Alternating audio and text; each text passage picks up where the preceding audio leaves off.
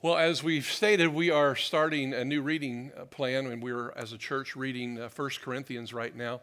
And if you're new to New Covenant and you want to jump in, uh, I just want to remind you that on the table by the offering basket, there is a reading plan if you want to get one before you leave. And there's also one at the Welcome Center uh, as well on reading plans. And I just really want to encourage you. Um, as we've been reading 1 Corinthians, the message I'm going to share today comes out of the first chapter of 1 Corinthians, and I'm only going to be able to cover verses 1 through 17, even though we were to read chapter 2 last week. We're a little behind, but we're going to catch up uh, very easily because even in chapter 1, some of 2 and 3 and 4 even actually deal with chapter 1, so I'll probably, I'll probably go back and forth with that. But I just want you to know as, uh, as I share today, um, that the Spirit of God is, is correcting my heart in this process as we read the Word of God. And, and so I'm going to share some of the insights of chapter one today with you in what he basically showed me through chapter one and uh, what he's dealing with my heart. And I think he wants to deal with all of our hearts because I think we have some strongholds in our thinking that the Lord wants us to even surrender today. I think even what we went through as worship, even from the word of encouragement in 1 Corinthians 13 that, that uh, Emily shared, even with the singing and the prophetic word of, of our service and as far as our mind, I believe God is preparing us and He's already softening our hearts to even what I'm going to share today. And so I just want to thank the Holy Spirit for His cooperation with us. Amen. And so Him being so good. So but today's message, I would, I, have put a title to it, The Power of Correction. Everybody say the power of correction. And I don't know if you're correctable or not, but when the Lord wants to correct us, there is such a power if we allow the Lord to correct our hearts. And I'm going to start uh, the message today with a video. I'm sure this video, I'm sure no one has been in this place. This, this video is about a husband and wife arguing and fighting. It's called The Fight by the Skit Guys. But it, it, this, this happens not only in marriages, but it happens with our children. It happens in the church with relationships within the church. But this kind of sets the stage of what we're going to get into when we talk about 1 Corinthians today, because there were a few fights in Corinthians. We just don't see the best in each other. Does anybody relate to that? Whether it's a marriage, a relationship, or friends or people in the church. We just don't see the best in each other. We're getting ready to read about the Corinthian church that was all jacked up. They had all kinds of problems. They were fighting and quarreling within the church, and Paul founded this church four years earlier. And he's starting to hear about all these different types of fights they had fights in marriages, they had fights about church leaders, they had fights about doctrine, they had fights about sexuality and what was permissible within sexuality. None of that going on in our culture. They had fights and lawsuits among church members, and so they were suing each other. There were fights about spiritual gifts, about tongues and prophecy. And Paul was hearing about all these fights and these quarrels within the church. He had heard them from, the, from Chloe's family, and he was in Ephesus, and he was hearing about all these things that were going in, on in the church that he founded. And so he writes First Corinthians, which is really actually Second Corinthians, because there is a lost book of Corinthians that Paul wrote that is mentioned in Corinthians that we don't know what he wrote. But Paul loved these people dearly. And he was hearing about all these fights and all these problems. And so we're going to see, as we start to read Corinthians, we're going to start seeing a lot of problems that are going on in the church there. And how Paul is wanting to correct their thinking, which is what the Holy Spirit began to do in our, in our worship service. He's wanting to correct our thinking, our idols, the way, the strongholds, the way we think about things. Paul would begin to systematically, through the book of Corinthians, he would begin to hit certain topics and he would begin to work on the strongholds in their thinking and he would begin to correct them and begin to show them the way they were supposed to think, how they, their thinking should line up with the Word of God. And so, as we go through this study together as a church, God is going to begin to correct us as well as we begin to read Corinthians and we begin to see how Christian brothers and sisters, how we're to walk in relationship, He's going to teach and correct us even in this process. Because there are areas that we, as a church called New Covenant Worship Center, that we need to mature in and grow in. And to do that, we need corrected by God, by His Word, and even by each other. And so that's why I entitled this message, The Power of Correction, because God is wanting to change the way we think. And so I want to remind us a couple weeks ago, I did share in the Word, and I want to remind us of what Jesus' goal for us is. Even what um, uh, Emily mentioned what is my goal? I want, to, I want to remind us of what his goal and what his prayer for us in John 17 is because he's looking for something from us. He's looking for love, he's looking for unity, he's looking for us to be bound together. So, this is Jesus' prayer out of John 17 that all of them, everybody say all with me. So, that's all of us, everyone in this room, everyone watching online. God, this, this, this is his prayer for all of us as we call ourselves Christians, as we declare that we, are, we belong to him and we have taken on his name, that all of them may be one, Father, just as you are in me and I am in you. May they also be in us so that the world may believe that you have sent me. I have given them the glory that you gave me, that they may be one as we are one I in them and you in me, so that they may be brought to complete unity. Then the world will know that you have sent me and have loved them even as you have loved me. You know, there are people in your life that you are not in unity with right now. Every one of us have them. There is every one of us there I'm sure there's a name already floating in your brain. There's a narrative that you've already built in your brain. I want you to go ahead and grab that name. Go ahead and keep it with us today. Uh, keep that name with you, and maybe you have a list, a laundry list, and you might have to roll it out today of people you're not in unity with, people you're not in oneness with. And I'm talking, when I'm talking about this message, I want you to realize I'm talking to Christians. I realize that our relationships are diff- different with non Christians. But when Paul is correcting the church in Corinth, he is talking to born again people who love God. And I treat born again people and I, my relationship, we should, be, we, we should be fighting the same battles and we should be coming in agreement on what unity looks like. Can I have an amen on that? I realize that I can't get in union. What does, what does an unbeliever have in common with a believer? It's like oil and water. We're not going to see things from the same perspective if, we're, if they're not yielded to Christ. Are, we, are, you, are you with me on that? So, in the context, get a Christian that's in your heart and in your mind that you're not in, in unity with. Maybe you're struggling with, maybe you've distanced yourself with. Because that's who Paul is addressing here, is the Christians in Corinth that he's wanting them to be in unity and that we are supposed to be in unity with. And so, does anybody want help in getting in unity with other brothers and sisters in Christ? Would you think that you could, could you use some help? Because I sure could. I could sure use some help in this. And so, our goal here is that we may be brought to complete unity as a church and as individuals within the church, husbands and wives and so forth. And the result, I love what this is tied to, though. This scripture is tied to that if we will love each other and become in oneness with each other, that actually the world will what? The world will know that God, you have sent Jesus Christ and that you love them and so there is maybe by the way we're loving and unifying as a body of believers, what if if not unifying and not being in oneness, we're actually repelling people from Christ rather than bringing people to Christ? Do you see there's a connection with our unity and our oneness actually reveals the glory of Christ? That the body of Christ actually, its goal is to reveal the beauty and the oneness and the love of God to the world that desperately needs Him. Can I have an amen on that?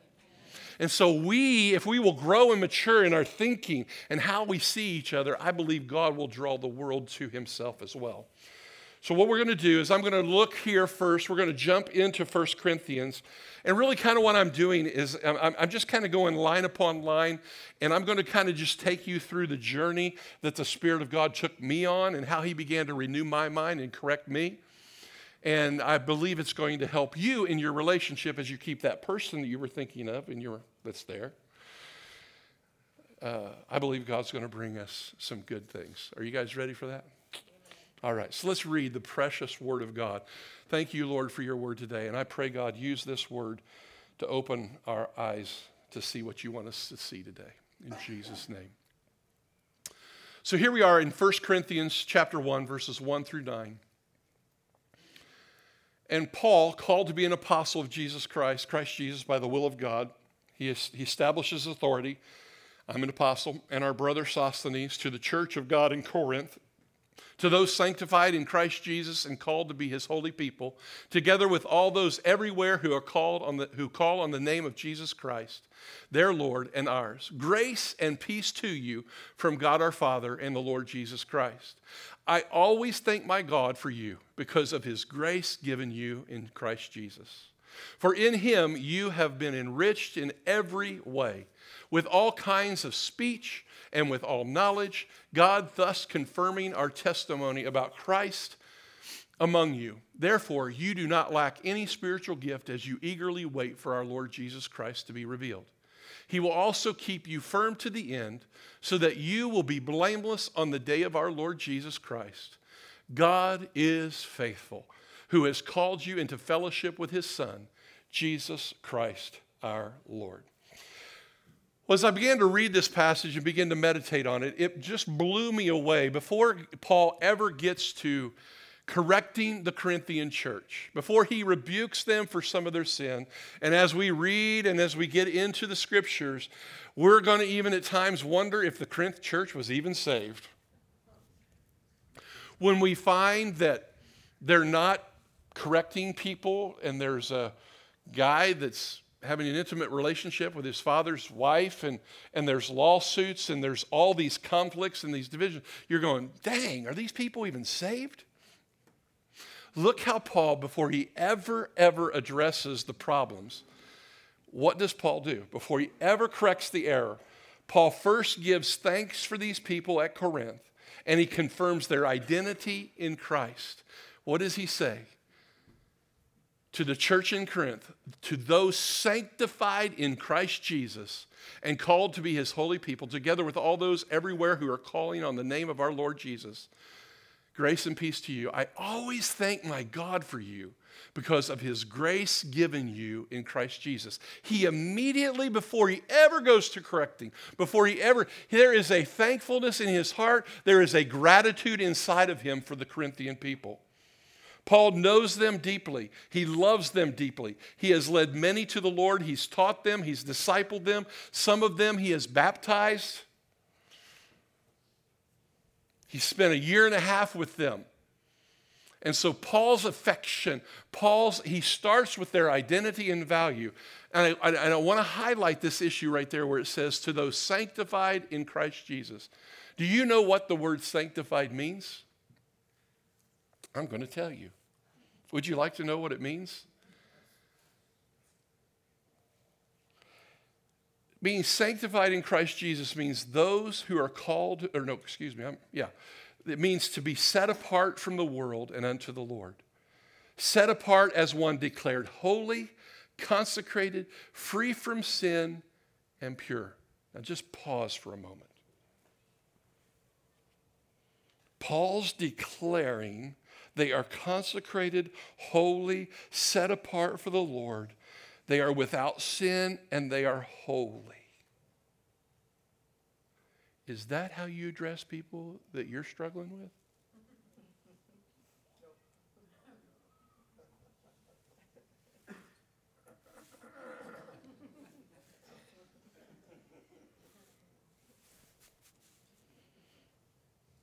No.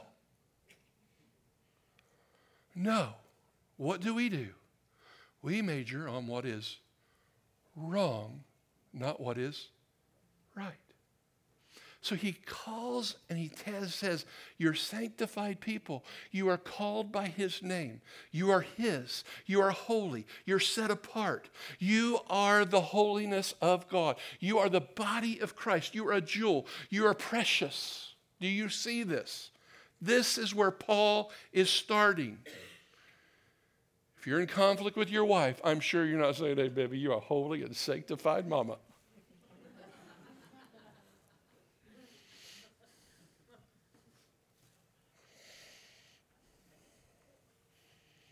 Now I want to remind us there are serious sin problems and there are serious problems within the church that we're about to read through the next several weeks. And we will wonder again if they're saved. But oh, yes, they are saved. But Paul sees them as saved, sanctified, set apart, but immature. Everybody say the word immature.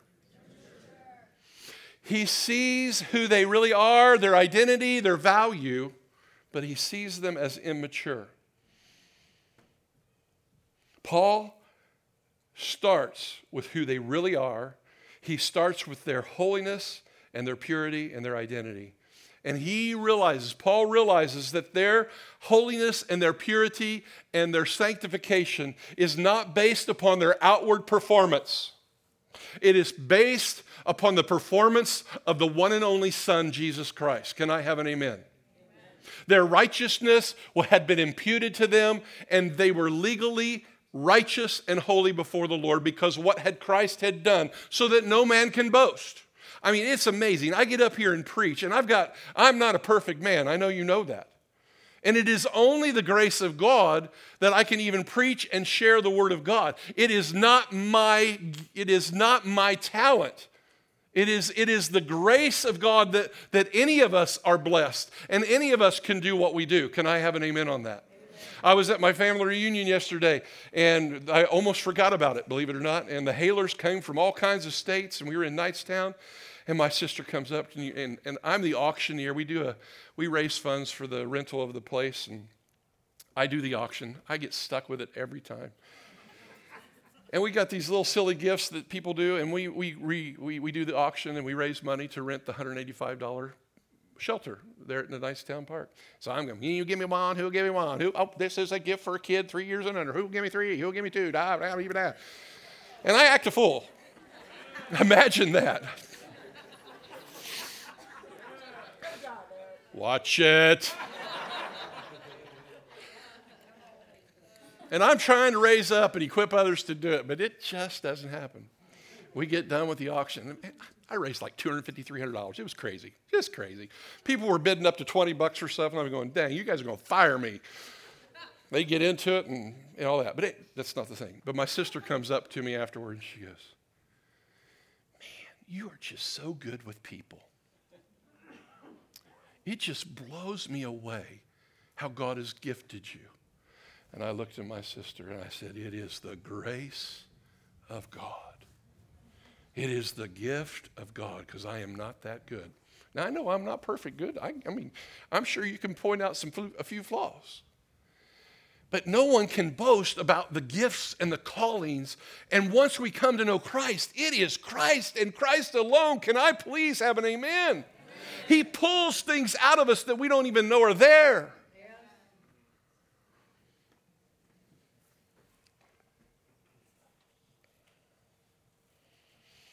It's His amazing grace and work of faithfulness in making the Corinthian church blameless and finishing the work that God has started in them. Paul sees them through the true identity and value in Christ. But I want to ask you, what lens do you see people through?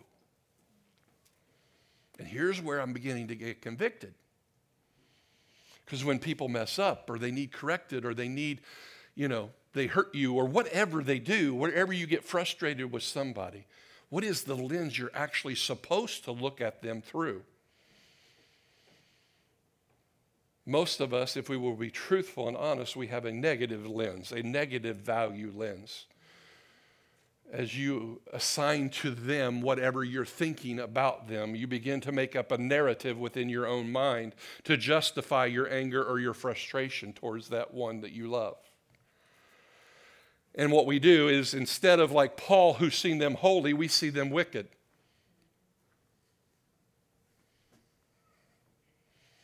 Instead of uh, seeing them like Paul did, we see them sanctified, we see them stupid.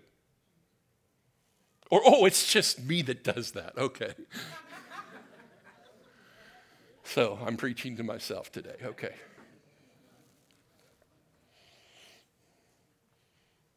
We see them pure and wonderful and having gifts, or we see them messed up. I don't know what set of lenses you got, but I think our eyes need some eye salve. But what Paul knows is Paul knows what they are. Paul knows who they are, whose they are. And he looks at them through Christ and the work of the cross, and he reaffirms and he says, I love this about you, and I'm thankful for you. How many of the people that are floating in your brain can you really say you're thankful for and you're grateful for?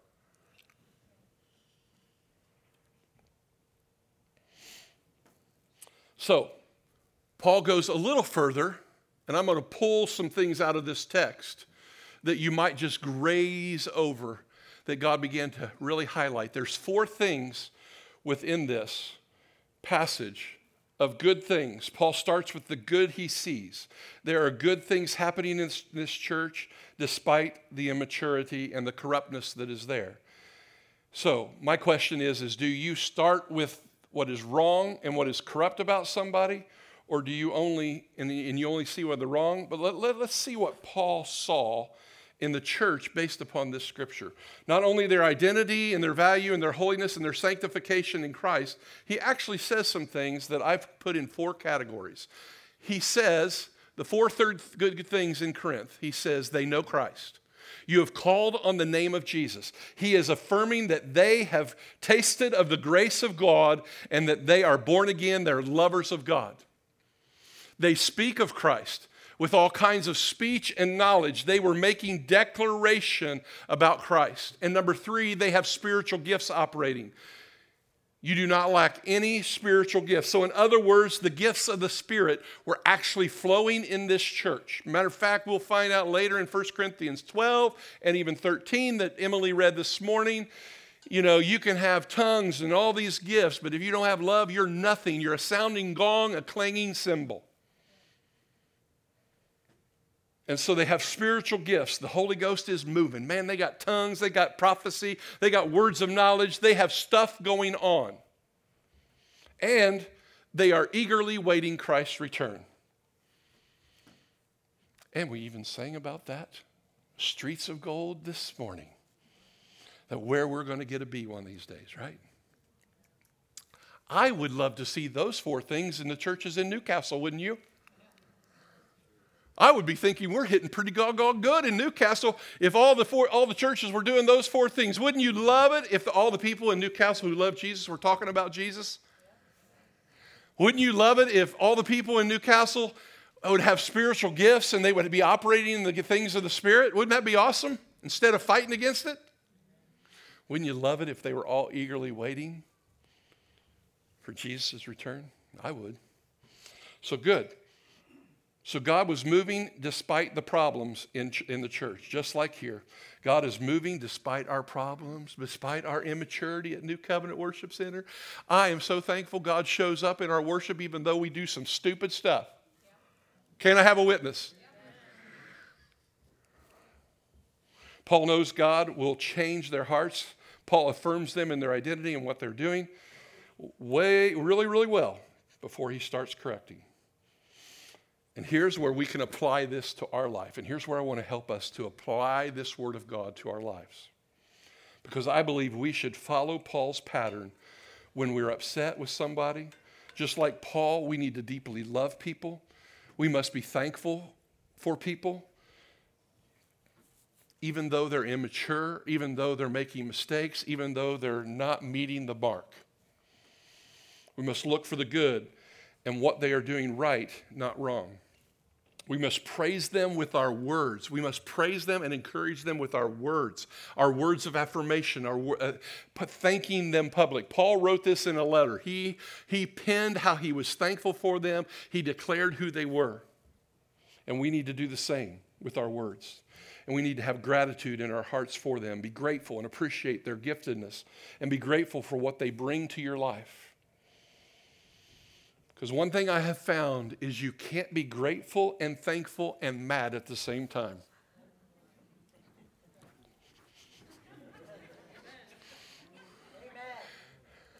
Your gratitude determines your altitude. You cannot be thankful and gra- grateful for somebody and be mad and honked off at the same time. It just does not work. And if you don't get into the realm of the Spirit and into this, be, this pattern of being grateful and thankful, you will not do conflict well.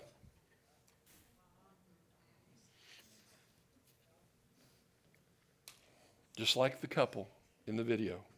They weren't doing conflict, and there was a correction that God was trying to bring to this man in how he was stewarding his life to his children. Here's what I'm correctable I got corrected by my wife here recently. Is she here? No, she's back there. Abel will remember this. We were here.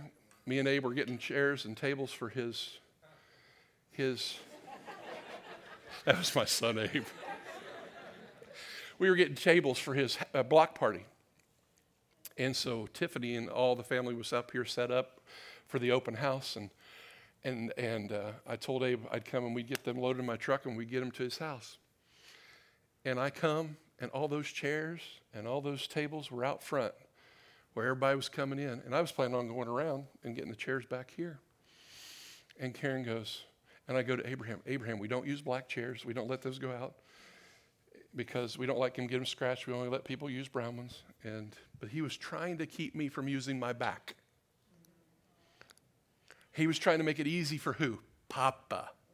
He was loving me really, really well. Because he did it different than I did it. Oh, that never happens to you. I said, dude, we can't do that. And Karen goes, she goes, hey, that was a little rude how you just handled your, your son. I said, yep, it sure was. That guy's a good son very thankful for him. And so I had to be corrected by my wife. Anybody else been corrected by their wife? And I knew it immediately. I knew it was, I knew, I knew it right away. Before I was stupider, it would have taken me two or three weeks to figure that one out. It took about 30 seconds that time. Uh, when I was less mature, thank you.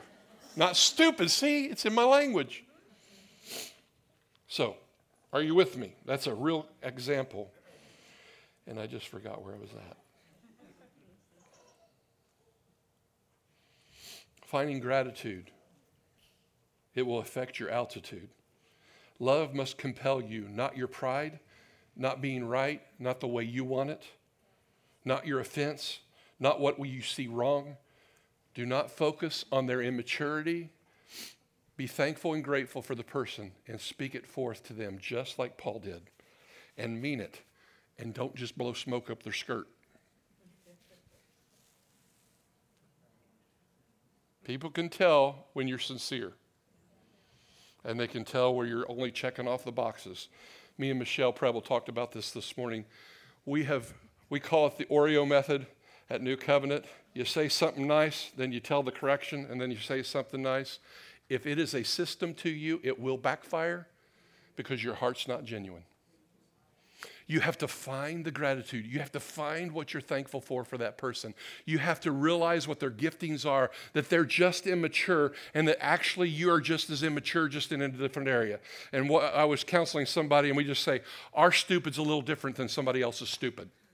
Or my immaturity is a little different than somebody else's immaturity and my immaturity drives you nuts, and your immaturity drives me nuts. Can I have a witness? And I put in my notes right here I must grow here. I must renew my mind here because I fixate on the problem versus the relationship and the value of the person. Does anybody else do that? I fixate on the problem rather than fixating on the relationship and the value of the person. I, I, I, don't, I don't have, I, I'm, I'm getting there. Paul and his value of the Corinth church, his love and all that kind of stuff, overrode the problems. And the power is in God's correction. And God is correcting my own heart to see people the way He wants me to see them. Will anybody else go on that journey with me?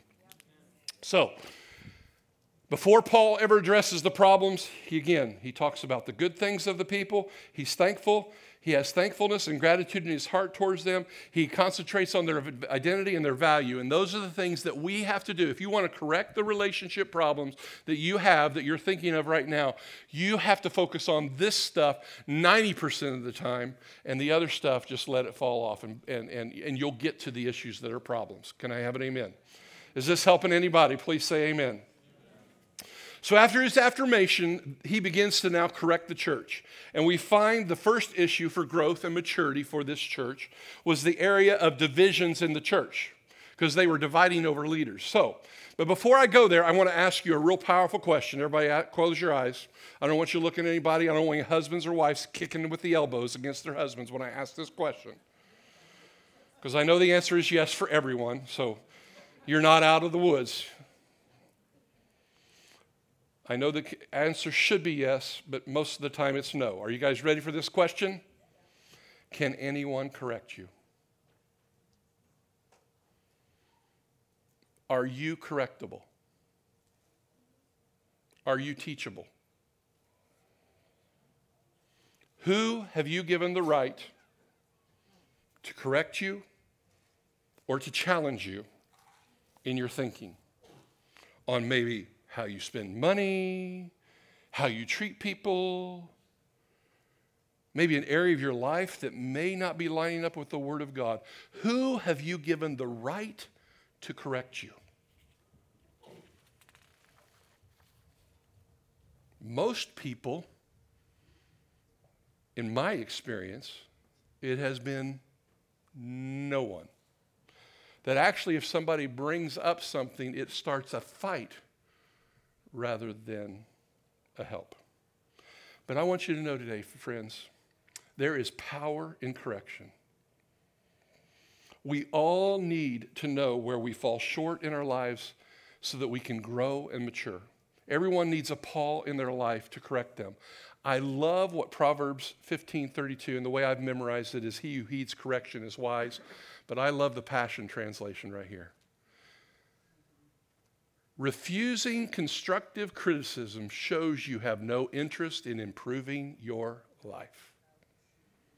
For revelation insight only comes as you accept correction and the wisdom that it brings. Now let's all read that together. Refusing constructive criticism shows you have no interest in improving your life. For revelation insight only comes as you accept correction and the wisdom that it brings. Will you let your spouse or a pastor or a friend correct you? I always tell Karen, yes, but do it nicely. Be gentle, please. I'm a very tender man.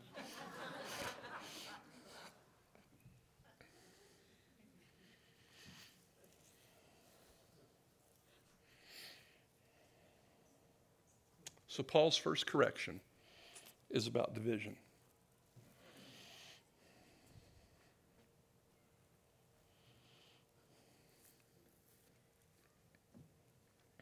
And I'm trying to decide whether to go on or to pause.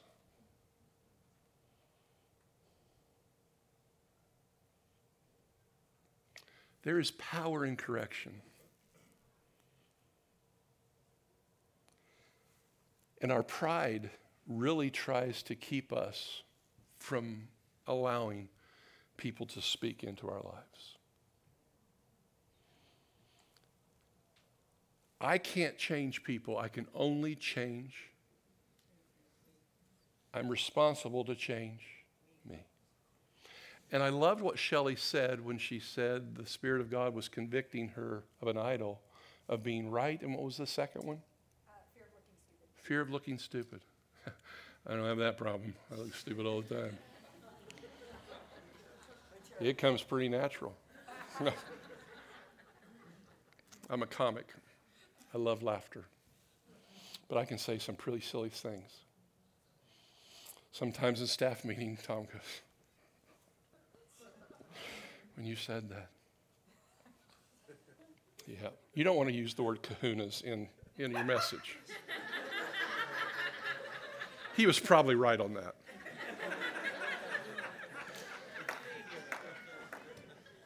But I've given Tom the right to correct me, haven't I? And when I come to staff meeting, I ask him and I ask Shelley, is there anything I said that was off base? And it's really hard to open yourself up to correction. I always go, go ahead, tell me.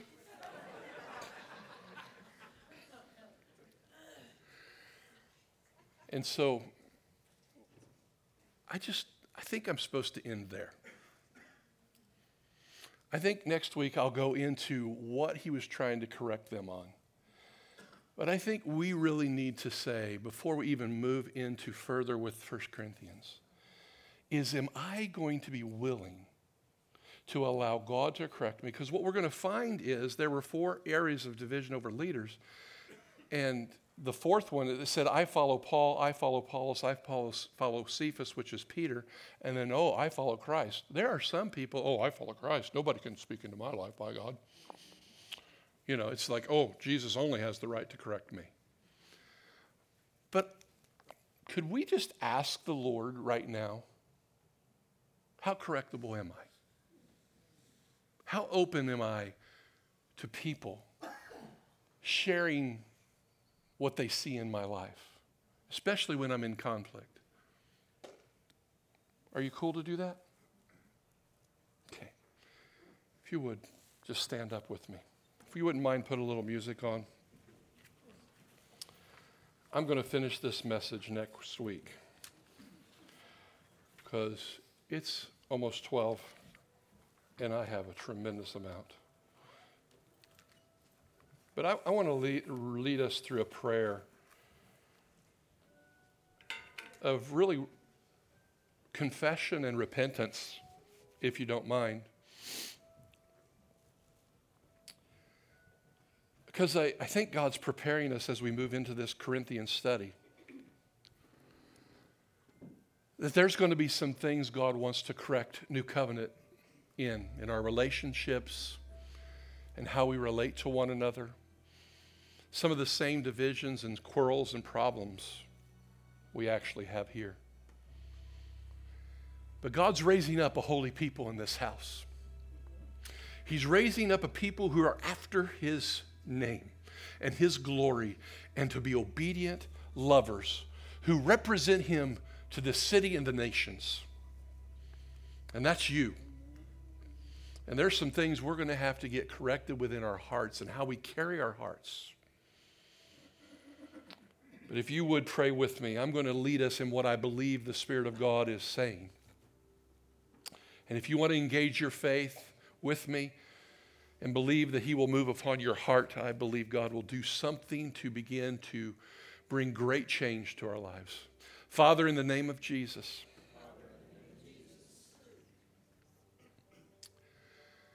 I confess I've not been very correctable. I've resisted it. It's made me angry. It's made me want to resist people and to blame them for being critical. I ask you to forgive me. I desire to be correctable, God. I desire to do Proverbs 15. I want correction. I want the power of correction in my life. So, God, I yield myself to you today. I will not resist the people that you have put in my life to help me change, to grow and mature. I will not villainize them. I will not demonize them. I will not assume they're not right. But I will yield my life to your correction through your people. Oh God, hear my prayer.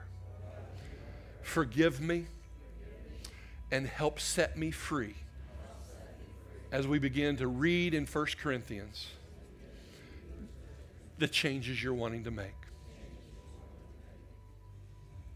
I surrender to you, Jesus.